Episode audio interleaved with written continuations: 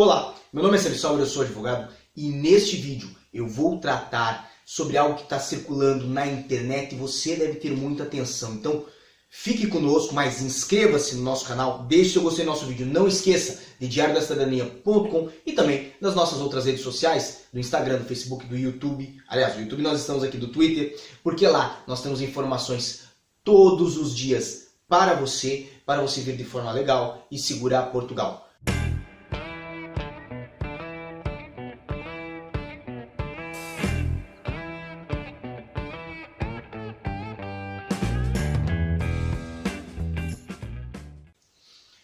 Circula atualmente, hoje, dia 4 de abril de 2019, uma informação, principalmente nos grupos de brasileiros de WhatsApp e de Facebook.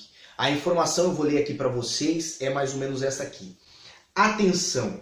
Amanhã, dia 5 de abril, o CEF vai fechar as portas para manifestações de interesse é, para a legalização, quem já tem pelo menos NIF e segurança social, ocorra no site www.sapa.pt e faça sua manifestação de interesse, mesmo que não tenha contrato de trabalho.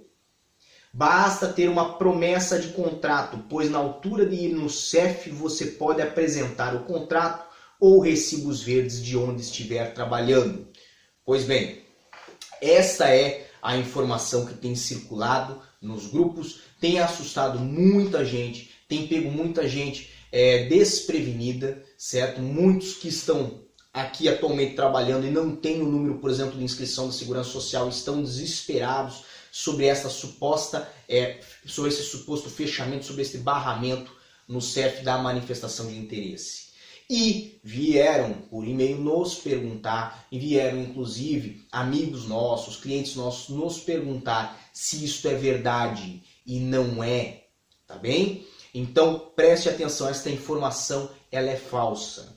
Se você pegar esta informação e jogar tanto em Google, tanto é, no Diário de Notícias, é, no público.pt, em vários portais de notícias de Portugal, você não vai ver nada sobre a informação de que o CEF vai fazer algo no sentido de impedir as manifestações de interesse. Isso é mais uma daquelas correntes que começam na internet que acabam se propagando por causa do seu conteúdo viral, ou seja, este conteúdo ele acaba é, tomando a atenção das pessoas, as pessoas acabam, é, é, por alguma razão, compartilhando isso, e lógico, nessa situação, muitas pessoas desesperadas perdem às vezes a noite de sono, certo? Mas não precisam se desesperar, porque o processo de manifestação de interesse, mesmo que houve aprovação de algumas alterações na lei de estrangeiro. Nós já tratamos aqui nesse canal, inclusive, essas alterações. Fizemos uma live há menos de uma semana sobre essas alterações. O processo de manifestação de interesse ele não será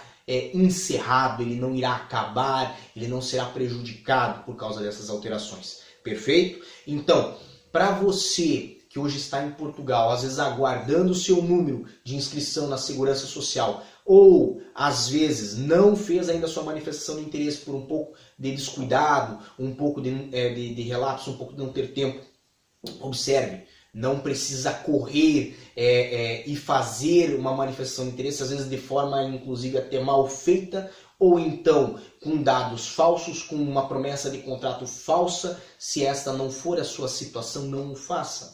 Por quê? Porque, evidentemente, colocar um contrato de promessa que não se coadune com a sua realidade, se você hoje não tem realmente uma promessa de contrato de trabalho, aquele contrato de promessa falso, ele pode vir a ser investigado pelo CEF, isto pode lhe criar prejuízos.